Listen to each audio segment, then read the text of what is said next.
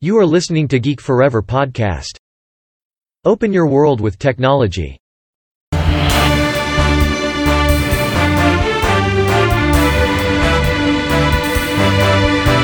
This is Geek Daily. วัสดีครับ ผมดนทราดนจากดนบล็อกนะครับ และนี่คือรายการ Geek Daily นะครับ รายการที่จะมาอัปเดต เรื่องราวข่าวสารทางธุรกิจวิทยาศาสตร์เทคโนโลยีที่น่าสนใจนะครับ ที่เป็นข่าวล่าสุดที่ผมจะมาเล่าให้ฟังผ่านรายการ Geek Daily สำหรับใน EP นี้ก็มีบทความหนึ่งที่ค่อนข้างน่าสนใจมากๆนะครับจาก Wall Street Journal ที่กล่าวถึงการแพร่ระบาดของไวรัสโควิด -19 จะเปลี่ยนวัยเกษียณของมนุษย์เราไปอย่างไร ต้องบอกว่าการแพร่ระบาดครั้งนี้เนี่ยถือว่าได้รับผลกระทบกันไปแทบจะทั่วทั้งโลกนะครับ มีน้อยคนนะครับที่ไม่ได้รับผลกระทบจากไวรัสโควิด -19 ที่มีการแพร่ระบาดครั้งใหญ่ในครั้งนี้ ซึ่งแม้จะมีการเริ่มแพร่กระจายในปี 2019 รวมถึงได้ส่งผลกระทบต่อผู้คนทั่วโลกตลอดปี 2020 และปี 2021 เนี่ยก็ดูทีท่าว่า ไวรัสยังจะไม่หมดไปง่ายๆนะครับแต่อย่างน้อยตอนนี้เราก็ได้เห็นแสงสว่างที่ปลายอุโมงค์เป็นที่เรียบร้อยแล้วนั่นก็คือ ในเรื่องของวัคซีนที่สามารถผลิตออกมาใช้งานได้แล้ว และรอที่จะทำการฉีดให้พวกเราทุกคนกันอยู่นั่นเอง แต่ว่า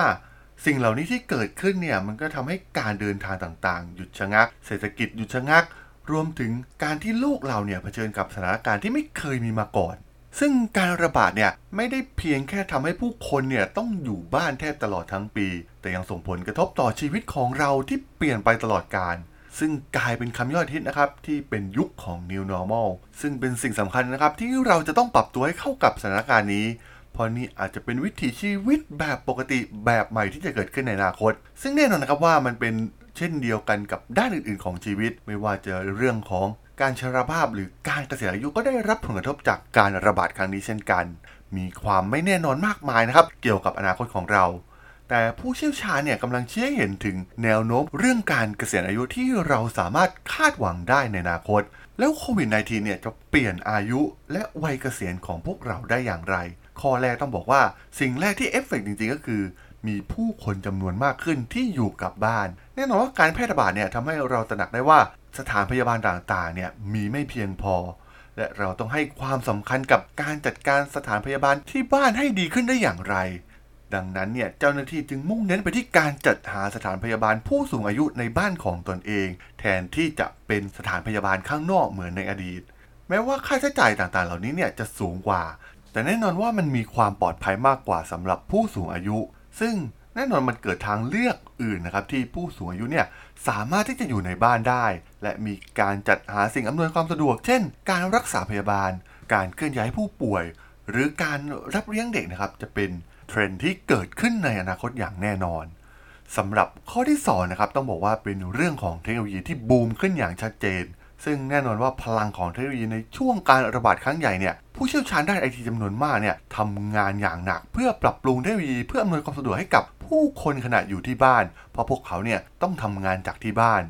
เหล่าพนักงานส่วนใหญ่กำลังปรับตัวในการใช้สมาร์ทโฟนหรือแล็ปท็อปรวมถึงการช้อปปิ้ง การทำอาหาร หรือการจองบริการที่เกี่ยวกับบ้าน เช่น การทำความสะอาดบ้านเป็นต้น ซึ่งแน่นอนว่า service เหล่านี้เนี่ยกำลังอยู่ในช่วงขาขึ้น เพราะคนเนี่ยเริ่มที่จะอยู่บ้านมากขึ้นนั่นเอง นอกจากนี้เนี่ยยังคาดว่าผู้สูงอายุเนี่ยมีแนวโน้มที่จะได้รับประโยชน์จากการเติบโตของเทคโนโลยีนี้ ซึ่งนักวิจัยคาดการณ์ว่านวัตกรรมทางเทคโนโลยีจำนวนมากเนี่ยกำลังจะมาถึง โดยมีวัตถุประสงค์เพื่ออำนวยความสะดวกให้กับผู้สูงอายุ มันจะเกิดความซับซ้อนเพิ่มขึ้นของอุปกรณ์อัจฉริยะ smart device ต่างๆนะครับรวมถึงอุปกรณ์สวมใส่ที่จะมีประโยชน์ในการช่วยเหลือผู้สูงอายุ โดยเฉพาะในด้านการแพทย์ telemedicine เนี่ยจะได้รับความนิยมอย่างมากขึ้น เนื่องจากผู้คนเนี่ยจะใช้อุปกรณ์เหล่านี้เนี่ยเพื่อติดตามสุขภาพของตัวเองมากขึ้นนั่นเอง ข้อที่ 3 เป็นเรื่องของอายุไขโดยรวมเนี่ยจะลดลงนะครับ ซึ่งด้วยจำนวนผู้เสียชีวิตที่มากขึ้นเนื่องจากโควิด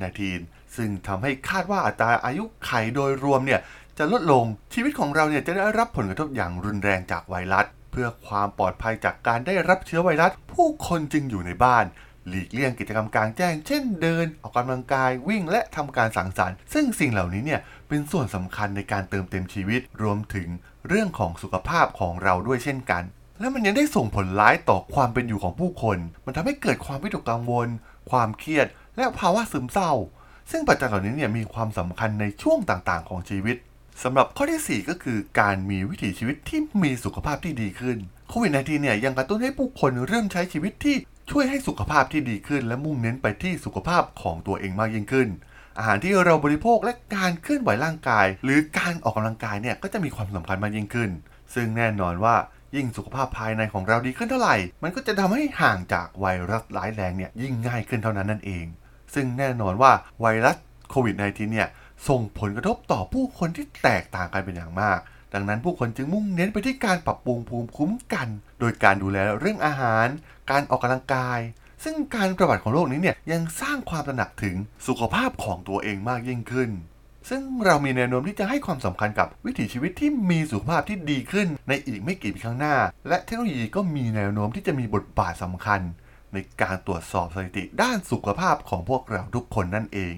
ข้อ 5 ก็คงจะเป็นเรื่องของ ผู้คนเนี่ยจะเน้นไปที่การออมมากยิ่งขึ้น แน่นอนว่าคนเนี่ยจะมีสติมากขึ้นเกี่ยวกับพฤติกรรมในการใช้จ่ายของเรา เนื่องจากว่าอายุที่มากขึ้นในแต่ละวันเนี่ยเวลาในการหาเงินของเราก็จะลดน้อยลงไปเรื่อยๆ ปัจจุบันเนี่ยผู้คนเนี่ยเพิ่งพากด 4%ซึ่งเงินออม 4%เนี่ยจะถูกถอนออกไปในปีแรกของการเกษียณอายุ จากนั้นจึงได้รับการเพิ่มขึ้นในทุกปีในบัญชีสำหรับอัตราเงินเฟ้ออย่างไรก็ตามนะครับเป็นที่แน่นอนว่าเราเนี่ยต้องการเงินที่ มากพอที่จะรักษาความต้องการในอนาคต และความต้องการทางการแพทย์ของเรา เนื่องจากโลกเราเนี่ยก็กำลังเสี่ยงมากขึ้นนะครับต่อการติดไวรัสที่มีความร้ายแรงมากยิ่งขึ้น ดังนั้นสำหรับผู้คนตอนนี้เนี่ยเป็นเวลาที่จะต้องคำนึงถึงวิธีที่พวกเขาเนี่ยจะต้องเก็บหอมรอมริบเพื่ออนาคตของพวกเขานั่นเองสำหรับข้อที่6นะครับสิ่งที่จะเปลี่ยนไปอย่างชัดเจนอีกอย่างหนึ่งก็คือ ผู้คนเนี่ยจะทำงานให้นานที่สุดเท่าที่จะทำได้ ซึ่ง จากการวิจัยในปี 1993 มีแรงงาน 29%นะครับยังคงทำงานต่อไปหลังจากมีอายุ 55 ปี ในขณะที่จำนวนเนี่ยได้เพิ่มขึ้นเป็น 40%ในปี 2019 ซึ่งคาดว่าจำนวนนี้เนี่ยจะเพิ่มขึ้นอย่างต่อเนื่อง เนื่องจากคนเนี่ยต้องการทำงานต่อไปให้นานที่สุด เพื่อเก็บเงินให้ได้มากที่สุดนั่นเอง ในช่วงที่มีการแพร่ระบาด ชั่วโมงการทำงานและโหมดการทำงานต่างๆ เนี่ยมีความยืดหยุ่นมากขึ้น ซึ่งคนส่วนใหญ่เนี่ยก็สามารถทำงานจากระยะไกลได้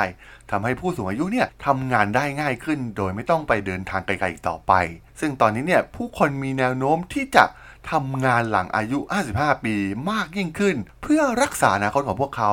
เนื่องจากการระบาดครั้งใหญ่ทำให้ทุกคนเนี่ยมีชีวิตที่ปกติเหมือนเดิมได้ยากขึ้น อย่างไรก็ตาม ผู้ที่มีสุขภาพที่ไม่ดีเนี่ยก็จำเป็นที่ต้องได้รับการดูแลจากทางการในอนาคตสำหรับข้อสุดท้ายเป็นข้อที่น่าสนใจก็คือโลกเราถึงเวลาที่จะต้องเปลี่ยนมุมมองในการใช้ชีวิต ซึ่งก่อนโควิด -19 เนี่ยเรามีมุมมองเกี่ยวกับการใช้ชีวิตที่แตกต่างกันมาก และไม่มีใครสามารถจินตนาการถึงโลกที่เราอาศัยอยู่ในตอนนี้ มุมมองของเราเกี่ยวกับผู้สูงอายุที่ป่วย และกลายเป็นภาระของคนรุ่นใหม่ก็เปลี่ยนไปเช่นกันในช่วงการระบาดของไวรัสโควิด -19 ผู้สูงอายุบางคนเนี่ยหายจากไวรัสแล้ว ในขณะที่นักกีฬาอายุน้อยบางคนเนี่ยก็ได้เสียชีวิตไป ดังนั้นมุมมองที่ว่าผู้สูงอายุเนี่ยเป็นผู้ที่อ่อนแอกว่า ก็ได้รับผลกระทบอย่างมากเช่นกัน ซึ่งการรับรู้ทั่วไปของเราเกี่ยวกับ การมีสถานพยาบาลที่เพียงพอก็เปลี่ยนไปเช่นกัน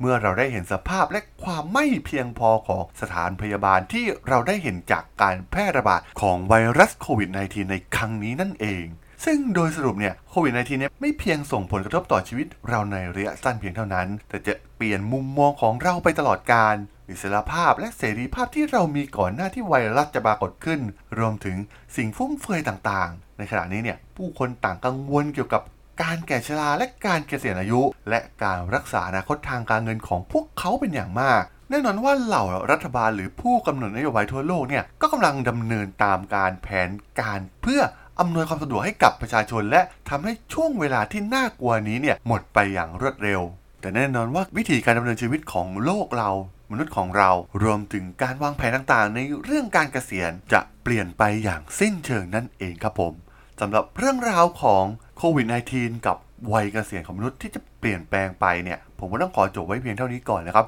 สำหรับเพื่อนๆที่สนใจเรื่องราว ข่าวสารอัปเดต เกี่ยวกับวงการธุรกิจ วงการวิทยาศาสตร์หรือวงการเทคโนโลยีที่น่าสนใจที่ผมจะมาอัปเดตให้ฟังในรายการ Geek Daily ก็สามารถติดตามกันได้นะครับ ทางช่อง Geek Forever Podcast ตอนนี้ก็มีอยู่ในแพลตฟอร์มหลักทั้ง Podbean Apple Podcast Google Podcast Spotify YouTube แล้วก็จะมีการอัปโหลดลงแพลตฟอร์ม Blockdit ในทุกๆตอนอยู่แล้วด้วยนะครับถ้ายังไงก็ฝากกด Follow ฝากกด Subscribe กันด้วยนะครับ แล้วก็ยังมีช่องทางหนึ่งในส่วนของ Line แอดที่ a d t h a r a d o n t h a r a d h o l สามารถ add เข้ามาพูดคุยกันได้นะครับ ผมก็จะส่งสาระดีๆ พอดแคสต์ดีๆ ให้ท่านเป็นประจำอยู่แล้วด้วยนะครับ ถ้ายังไงก็ฝากติดตามทางช่องทางต่างๆกันด้วยนะครับสำหรับใน EP นี้เนี่ยผมก็ต้องขอลากันไปก่อนนะครับ เจอกันใหม่ใน EP หน้านะครับผม สวัสดีครับ